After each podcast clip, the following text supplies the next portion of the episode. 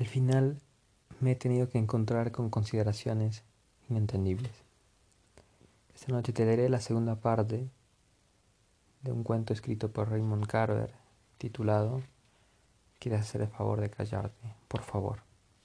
Aparecido en un libro que lleva el mismo título. Y va así. 2. Antes de continuar, hubo de detenerse y apoyarse contra un coche. Dos parejas que llevaban vestidos de tigueta venían hacia él por la acera. Y uno de los dos hombres estaba contando una anécdota en voz alta. Los otros reían. Ralph se apartó del coche y cruzó la calle. Minutos después llegó a Blake's, donde algunas tardes, antes de recoger a los niños de la guardería, solía entrar con Dick Koenig a tomar una cerveza. El bar estaba en penumbra. Sobre las mesas de uno de los lados se veían botellas de largo cuello, con velas encendidas. Ralph entrevió vagas formas de hombres y mujeres que charlaban con las cabezas muy juntas. Una de las parejas, que ocupaba una mesa cerca de la puerta, dejó de hablar y alzó la vista para mirarle. En el techo giraba un artilugio en forma de caja que lanzaba largas lenguas de luz. Al fondo del bar, vio dos hombres sentados y la oscura figura de otro hombre inclinado sobre la máquina de discos recortada en un rincón. Con los brazos extendidos y las manos a ambos lados del cristal, ese hombre va a poner un disco, pensó Ralph, como si acabara de hacer un descubrimiento trascendental, y se quedó inmóvil en medio del local, observándole. Ralph, Mr. Wyman, señor. Ralph miró en torno. Era David Parks, que le llamaba desde detrás de la barra. Ralph se acercó a él se apoyó pesadamente en la barra y dejó caer su peso sobre un taburete. ¿Le pongo una, Mr. Wyman? Parks le sonreía con un vaso en la mano. Ralph asintió con un gesto. Luego miró cómo Parks llenaba el vaso, cómo lo ladeaba bajo el grifo e iba enderezándolo a medida que la cerveza lo colmaba. ¿Cómo le va, Mr. Wyman? dijo Parks, alzando el pie y poniéndolo sobre una grada bajo la barra. ¿Quién va a ganar el partido la semana que viene? Mr. Wyman. Ralph sacudió la cabeza y se llevó la cerveza a los labios. Parks tosió débilmente. Le invito a una, Mr. Wyman. Esta la pago yo. Bajó la pierna, movió la cabeza para ratificar su invitación y se metió la mano en el bolsillo, bajo su mandil de barman. Toma, yo llevo el cambio, dijo Ralph y sacó unas monedas. Extendió la mano y se quedó mirándola, una de cuarto, una de cinco centavos, dos de diez, dos centavos. Las contó como si su número encerrara alguna clave. Dejó el cuarto de dólar encima de la barra. Se bajó del taburete y se metió las demás al bolsillo. El hombre en la máquina de discos seguía con las manos a ambos lados del cristal. Una vez fuera, Ralph miró a su alrededor tratando de decir qué dirección tomar. El corazón le latía con fuerza, como si hubiera estado corriendo. La puerta del bar se abrió a sus espaldas y salió una pareja. Ralph se apartó hacia un lado y el hombre y la mujer subieron a un coche aparcado junto al bordillo. Y Ralph vio que la mujer, al ocupar su asiento, se echaba hacia atrás el pelo y cayó en la cuenta de que jamás había visto nada tan aterrador. Fue hasta el final de la manzana, cruzó la calle y caminó hasta la esquina siguiente. Entonces decidió ir al centro. Caminó deprisa y con las manos cerradas en los bolsillos golpeando con ruido el pavimento. Parpadeaba una y otra vez. Le parecía increíble que aquel fuera el lugar donde vivía. Sacudió la cabeza. Habría querido sentarse en un rato, en algún sitio y reflexionar sobre ello, pero sabía que no podía sentarse a reflexionar sobre ello. Recordó que en cierta ocasión, en Narcata, había visto a un hombre sentado en un bordillo, un viejo de desañillada barba, que estaba ahí sentado, con los brazos entre las piernas, y entonces pensó, Marian, Dorotea, Robert, era imposible. Trató de imaginar qué pensaría de todo aquello dentro de veinte años, pero no era capaz de imaginar nada. Y luego imaginó que interceptaba una nota que se pasaban sus alumnos, una nota que decía, ¿qué tal si probamos? Y ya no pudo pensar. Se sintió profundamente indiferente. Luego pensó en Marian. Pensó en Marian tal como la había visto hacía un rato, con la cara encogida y arrugada, y luego en Marian en el suelo, con sangre en los dientes. ¿Por qué me has pegado? y luego en Marian metiéndose la mano bajo el vestido para desabrocharse el ligüero, en Marian levantándose la falda mientras echaba hacia atrás, en Marian cachonda, en Marian pidiendo a gritos, córrete, córrete, córrete. Se detuvo. Sintió que iba a vomitar. Se acercó al bordillo, tragó saliva una y otra vez. Alzó la vista hacia un coche lleno de quinceañeros que le dedicaron al pasar una larga secuencia de su claxon melódico. Sí, una colosal maldad tiraba del mundo, pensó, y solo necesito una pequeña rampa, una pequeña brecha. Llegó a Second Street, a la parte de la ciudad que la gente llamaba Calle 2. Empezaba ahí, en Shelton, bajo la farola donde terminaba la hilera de viejas casas de huéspedes, y seguía a lo largo de cuatro o cinco manzanas hasta desembocar en el muelle, donde los pescadores amarraban sus embarcaciones. Había estado allí una vez, seis años atrás, en una tienda de viejo, husmeando entre los polvorientos estantes de house libros. En la acera de enfrente había una tienda de licores y tras la puerta de cristal vi un hombre de pie, hojeando un periódico. Sonó una campanilla en lo alto de la puerta. El tintineo hizo que se le saltaran casi las lágrimas. Compró cigarrillos, salió y siguió andando, mirando los escaparates. En algunos había anuncios pegados, un baile, el circo Shrine, que había estado en la ciudad el verano pasado, unas elecciones, Fred S. Walters para concejal. A través de una de las lunas vio pilas y juntas de tubería diseminadas sobre un gran tablero, y también aquello le movió casi hasta las lágrimas. Pasó ante un gimnasio de la cadena Big. A través de las cortinas echadas en una cadena, enorme cristalera se filtraba la luz del interior y oyó el chapoteo del agua de la piscina y el animado rumor de las voces de los bañistas. Ahora la calle estaba más iluminada. Había bares y cafés en ambas aceras, y más concurrida, grupos de tres o cuatro personas, y de cuando en cuando un hombre solo o una mujer con pantalones chillones que caminaba deprisa. Se paró ante un local y miró cómo unos negros jugaban al billar americano en una atmósfera de humo. Bajo la luz cenital que iluminaba la mesa, uno de ellos, con el sombrero puesto y un cigarrillo en la boca, entizaba el taco y decía algo a un compañero. Y ambos rieron, y el hombre del sombrero miró luego a las bolas con suma atención y se inclinó sobre la mesa. Ralph se detuvo de frente, a Jim Oyster House. Nunca había estado ahí, nunca había estado en ninguno de aquellos locales. El rótulo, sobre la puerta, exhibía el nombre con letras de bombillas amarillas, Jim's Oyster House.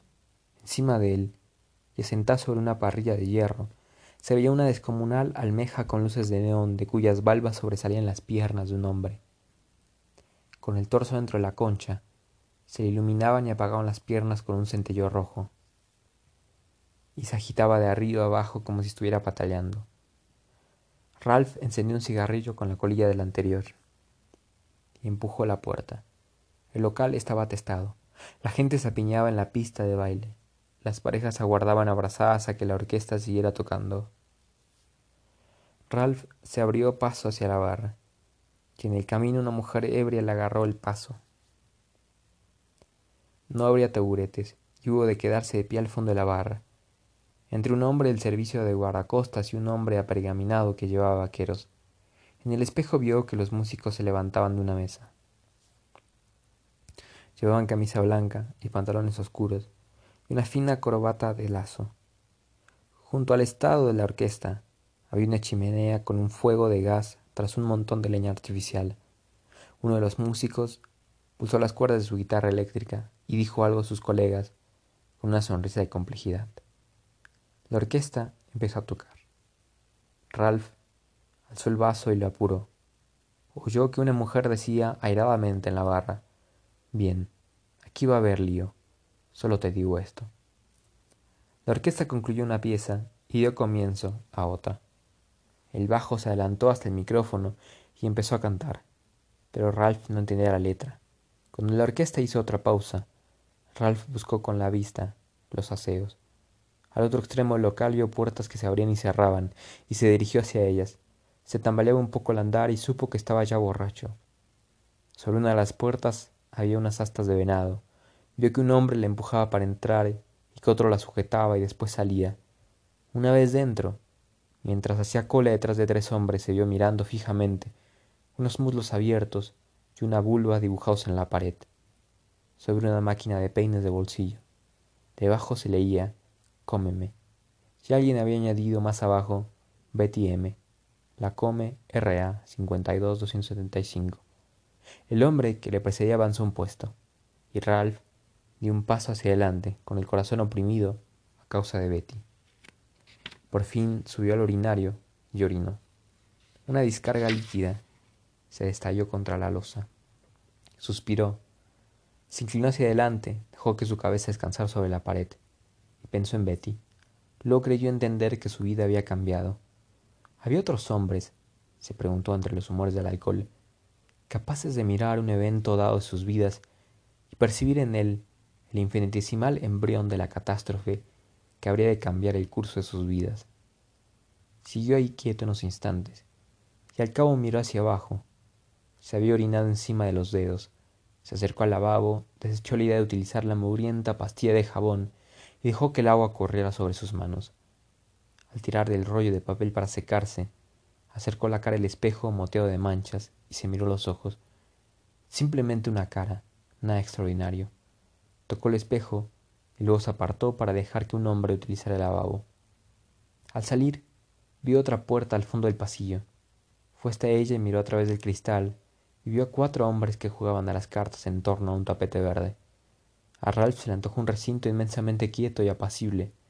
Los movimientos de los jugadores, lánguidos y callados, parecían preñados de sentido. Se quedó ahí, pegado al cristal, contemplando la escena hasta que se percató de que los hombres lo miraban. De vuelta en la pista se oyó un floreo de guitarras y la gente empezó a aplaudir y a lanzar silbidos. Una mujer gorda de mediana edad en traje de noche blanco era instada a subir al estrado de los músicos. Ella se resistía, pero Ralph pudo ver que fingía su negativa. Al cabo aceptó el micrófono e hizo una pequeña reverencia. El público silbó y pateó con regocijo. Ralph supo de pronto que nada podría salvarlo, sino el estar dentro de aquel recinto observando a los jugadores. Sacó la billetera y mantuvo las manos sobre los bordes mientras comprobaba el dinero que tenía. La mujer del estrado empezó a cantar con voz grave e indolente. El hombre que daba las cartas levantó la mirada. ¿Se ha decidido entrar en la partida? preguntó, mirando a Ralph de pies a cabeza y fijando de nuevo la atención en la mesa. Los otros alzaron la vista un instante y volvieron a seguir el reparto en abanico de las cartas. Luego cogieron cada cual las suyas, y el hombre que daba la espalda a Ralph expulsó el aire por la nariz ruidosamente. Se volvió en su silla y lanzó una mirada airada. Vení, Trae una silla. Ordenó el hombre que daba las cartas a un viejo que barría entre las patas de una mesa con sillas vueltas del revés sobre el tablero. El hombre que daba las cartas era un tipo corpulento. Llevaba una camisa blanca abierta por el cuello, y cuyas mangas apenas remangadas dejaban al descubierto unos antebrazos de negro vello tupido y rizado. Ralph inspiró honda, largamente. ¿Quiere beber algo? preguntó Benny, acercando una silla a la mesa. Ralph le dio un dólar al viejo y se quitó la chaqueta. El viejo la cogió y al salir la colgó junto a la puerta. Dos de los hombres corrieron hacia un lado de las sillas y Ralph se sentó frente al hombre que daba las cartas. ¿Cómo le va? dijo el hombre que daba las cartas, levantar la mirada. Muy bien, gracias, dijo Ralph. El hombre que daba las cartas dijo con voz suave, con la mirada aún baja. Póker a la baja cartas ganadoras, de las al 5. Se juega solo hasta el resto, revoque máximo 5 dólares. Ralph asintió con la cabeza, y cuando se jugó la mano comprobó 15 dólares en fichas. Miró el veloz vuelo de las cartas sobre el tapete verde. Fue levantando las suyas, haciendo resbalar las que recibió bajo una esquina en la anterior, como había visto hacer a su padre. En determinado instante alzó los ojos miró las caras de los jugadores. Se preguntó si alguna vez le habría sucedido lo que a él alguno de ellos. Al cabo de media hora había ganado dos manos y, sin necesidad de contar el pequeño montón de fichas que tenía ante él, calculó que aún debía tener unos cuantos quince dólares o incluso veinte. Pagó otra copa con una ficha y de pronto cayó en la cuenta de que llevaba recorrido Un largo camino aquella noche. Un largo camino en la vida. Jackson pensó. Sí podía ser Jackson. ¿Va o no va? preguntó uno de los jugadores. Clyde, por el amor de Dios, ¿de cuánto es la apuesta? dijo, dirigiéndose al hombre que daba las cartas. Tres dólares, dijo el hombre que daba las cartas. Voy, dijo Ralph. Yo voy. Echó tres fichas sobre el tapete. El hombre que daba las cartas alzó los ojos y luego volvió a mirar sus cartas. Veo que le apetece un poco de acción. Podemos ir a mi casa cuando acabemos esta partida, dijo. No, está bien, dijo Ralph. Ya he tenido acción suficiente por esta noche. Me acabo de enterar esta misma noche. Mi mujer me la pegó con un tipo hace dos años. Me he enterado esta noche. Se aclaró la garganta. Uno de los hombres dejó las cartas y se dio fuego al cigarrillo. Miró a Ralph mientras lo encendía, apagó la cerilla y volvió a coger sus cartas. El hombre que daba las cartas alzó la mirada. Puso sobre la mesa las manos abiertas, unas manos oscuras, de vello muy rizado y negro. ¿Trabaja aquí en la ciudad? preguntó a Ralph. Vivo aquí, dijo Ralph. Se sentía esquilmado, espléndidamente vacío. ¿Jugamos o no? dijo uno de los hombres. Eh, Clyde. Para el carro, dijo el hombre que daba las cartas. Por el amor de Dios, dijo el otro con voz suave. ¿De qué has enterado esta noche? dijo el hombre que daba las cartas. Mi mujer. Lo he sabido esta noche, dijo Ralph. En el callejón sacó la billetera y contó el dinero que le quedaba, dos dólares. Debía tener moneda en el bolsillo, lo suficiente para comer algo, pero no tenía hambre. Se apoyó contra el muro encorvado y trató de pensar. Entró un coche en el callejón. Se detuvo, recalculó hacia la entrada. Ralph echó a andar. Volvió sobre sus pasos. Caminaba pegado a la pared de los edificios. Apartó los ruidosos grupos de hombres y mujeres que iban y venían por la acera oyó que una mujer con un abrigo largo le decía a su pareja, que no es así, Bruce, no entiendes nada. Llegó a la tienda de licores, entró, fue hasta el mostrador y estudió la larga y ordenada hilera de botellas. Compró media pinta de ron y un paquete de cigarrillos. Habían llamado la atención las palmeras de la etiqueta, las exuberantes y caídas, frondas con la laguna al fondo, pero de pronto cayó en la cuenta. Era ron se sintió al borde del desmayo. El empleado, un hombre delgado y calvo, con tirantes, metió la botella en una bolsa, marcó el precio en la caja y le dirigió un guiño. ¿Qué? ¿Le ha salido alguna cosilla esta noche? dijo. Afuera. Ralph echó a andar hacia el muelle. Pensó que le agradaría ver el agua con las luces reflejadas sobre su superficie. Pensó en cómo manejaría el doctor Maxwell un asunto como el suyo, y sin dejar de andar nada, metió la mano en la bolsa. Sacó la botella y rompió el precinto. Se detuvo ante una puerta. Bebió un largo rato y pensó que lo que haría el doctor Maxwell sería sentarse con elegancia junto al borde del agua. Cruzó unas viejas vías de tranvía y se internó una calle aún más oscura. Le llegó a ver ya el ruido de las olas que rompían bajo el muelle. Y luego oyó que alguien se movía a su espalda. Un negro menudo, con cazadora de cuero, se plantó ante él y dijo Quieto hay un momento, viejo. Ralph trató de esquivarle y pasar por un costado, pero el hombre dijo Cristo, chiquillo, es mi pie lo que estás pisando.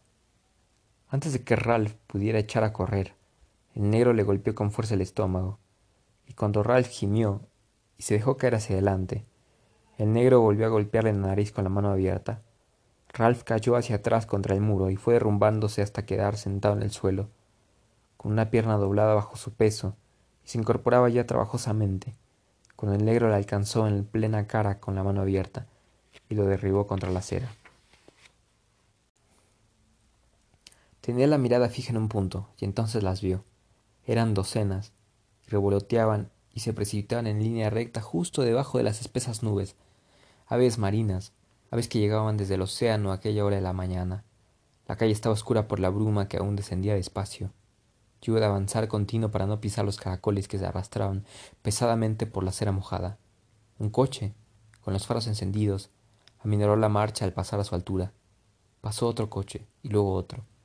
Miró en torno, obreros de los aserraderos, se dijo entre dientes. Era lunes. Torció en una esquina, pasó por delante del Blakes, persianas echadas, botellas vacías de pie junto a la puerta, cual centinelas. Hacía frío, apretó el paso cuanto pudo, de cuando en cuando cruzaba los brazos, se brotaba los hombros. Llegó al fin a su casa y vio la luz del porche encendida, las ventanas oscuras. Cruzó el césped y fue hacia la puerta de atrás. Hizo girar el pomo y la puerta se abrió y sin ruido. La casa estaba en silencio. El taburete seguía junto a la escurridera. Vio la mesa donde habían estado sentados. Se había levantado del sofá, había entrado en la cocina, se había sentado. ¿Qué más había hecho? No había hecho nada más. Miró el reloj de encima de la cocina, a través de la puerta, vi el comedor. La mesa con el mantel de encaje, el peso centro de mesa de cristal, con sus flamencos rojos de alas extendidas, y al otro extremo las cortinas abiertas. Había estado Marian junto a la ventana, esperándole. Pasó a la sala, pisó la alfombra, vio el abrigo de Marian echado sobre el sofá, y a la débil claridad entrevió también un gran cenicero lleno de colillas, de los cigarrillos con filtro de Marian. Al pasar ante la mesita vio una guía telefónica abierta. La puerta de su dormitorio estaba entreabierta, todo parecía abierto. Durante un instante se resistió a mirarle en la cama, pero al cabo empujó un poco la puerta. Estaba dormida con la cabeza fuera de la almohada, vuelta hacia la pared. Su pelo negro se recortaba sobre la sábana, y las mantas, que se habían salido del pie de la cama, formaban un ovillo sobre sus hombros. Estaba de costado, con su cuerpo íntimo doblado por las caderas. Se quedó mirándola. ¿Qué debía hacer? ¿Coger sus cosas e irse? ¿A un hotel? ¿Tomar ciertas medidas? ¿Cómo debía actuar un hombre, dadas las circunstancias? Comprendió que lo hecho hecho estaba, pero no entendía qué es lo que debía hacer ahora. La casa estaba silenciosa, muy silenciosa. Se sentó a la mesa de la cocina y se recostó la cabeza sobre los brazos. No sabía qué hacer. Y no solo ahora, pensó, no solo en esto, pensó. No solo a este respecto, hoy y mañana, sino ningún día, en ningún momento, nunca. Oyó un bullicio infantil. Al ver que los niños entraban en la cocina, se incorporó y trató de sonreír. Papi, papi, dijeron a un tiempo, y Ralph vio sus menudos cuerpos viniendo hacia él en la carrera. Cuéntanos un cuento, papi, dijo el niño, encaramándose a sus rodillas. ¿No puede contarnos un cuento? dijo la niña. Es demasiado temprano, ¿no es verdad, papi? ¿Qué te pasa en la cara, papi? dijo su hijo, apuntando con el dedo. Déjame ver, déjame ver, papi. Pobre papá, dijo su hijo. ¿Qué te has hecho en la cara, papá? dijo su hija. No es nada, dijo Ralph. No pasa nada, cariño. Ahora bájate. Robert, oigo a tu madre. Ralph se deslizó deprisa hasta el cuarto de baño y cerró la puerta con el pestillo. ¿Está ahí, papá? oyó decir a Marian. ¿Dónde está? ¿En el cuarto de baño? ¿Ralph? Mamá, mamá, gritó la niña. Papá se ha hecho una herida en la cara. Ralph. Marian trató de abrir la puerta. Ralph, déjame entrar, por favor, cariño. Ralph, por favor, cariño. Déjame entrar, quiero verte. Ralph, por favor. Vete, Marian, dijo él. No puedo irme, dijo ella. Ralph, por favor, abre la puerta. Un segundo, cariño. Solo quiero verte. Ralph, los niños dicen que te has hecho unas heridas. ¿Qué ha pasado, cariño? Ralph. Vete, dijo él. Ralph, abre la puerta, por favor, dijo ella. Él dijo, ¿quieres hacer el favor de callarte? Por favor. Oyó cómo se quedaba en la puerta, esperando. Luego vio que el pomo giraba de nuevo. Y luego lo halló en la cocina, yendo de un lado para otro, dando el desayuno a los niños, tratando de responder a sus preguntas. Se quedó largo rato mirándose al espejo, se hizo muecas. Ensayó diversos semblantes y al cabo desistió. Se apartó del espejo, se sentó en el borde de la bañera y empezó a soltarse los cordones de los zapatos. Se quedó ahí sentado con un zapato en la mano, mirando los raudos veleros que surcaban el mar azul de la cortina de plástico de la ducha. Pensó en los negros cochecitos de caballos del mantel y casi gritó Deténganse. Se desabrochó la camisa, se inclinó sobre la bañera con un suspiro y puso el tapón en el desagüe abrió el grifo del agua caliente Instantes después empezó a ascender el vago. Permaneció desnudo sobre las baldosas antes de meterse en el baño. Que cogió entre los dedos la carne flácida de la zona de las costillas. Volvió a mirarse en el espejo empañado. Se sobresaltó al oír que Marian lo llamaba por su nombre. Ralph, los niños están jugando en su cuarto. He llamado a Fun Williams y le he dicho que hoy no irás a dar clases. Yo también voy a quedarme en casa. Luego dijo, Estoy preparándote un estupendo desayuno, cariño, para cuando acabes de bañarte. Ralph. Cállate. ¿Quieres? dijo él. Siguió encerrado en el baño hasta que oyó a Marian en el cuarto de los niños. Estaba vistiéndoles. Les preguntaba si no querían jugar con Warney y Roy. Salió del baño, atravesó la casa, entró en el dormitorio y cerró la puerta. Miró la cama y luego se acostó. Permaneció boca arriba, con la mirada fija en el techo. Se había levantado del sofá, había entrado en la cocina y se había sentado. Al ver que Marin entraba en el cuarto, cerró los ojos de inmediato y se dio la vuelta hacia un costado. Marin se quitó la bata y se sentó en el borde de la cama. Deslizó una mano bajo las mantas y empezó a acariciarle la parte baja de la espalda. Ralph, dijo Marian. Tensó los músculos ante el contacto de sus dedos luego cedió un poco. Era más fácil ceder un poco. Marian le pasaba la mano por la cadera, por el vientre, y ahora apretaba su cuerpo contra el suyo y se movía sobre él, gravitando aquí y allá sobre su cuerpo.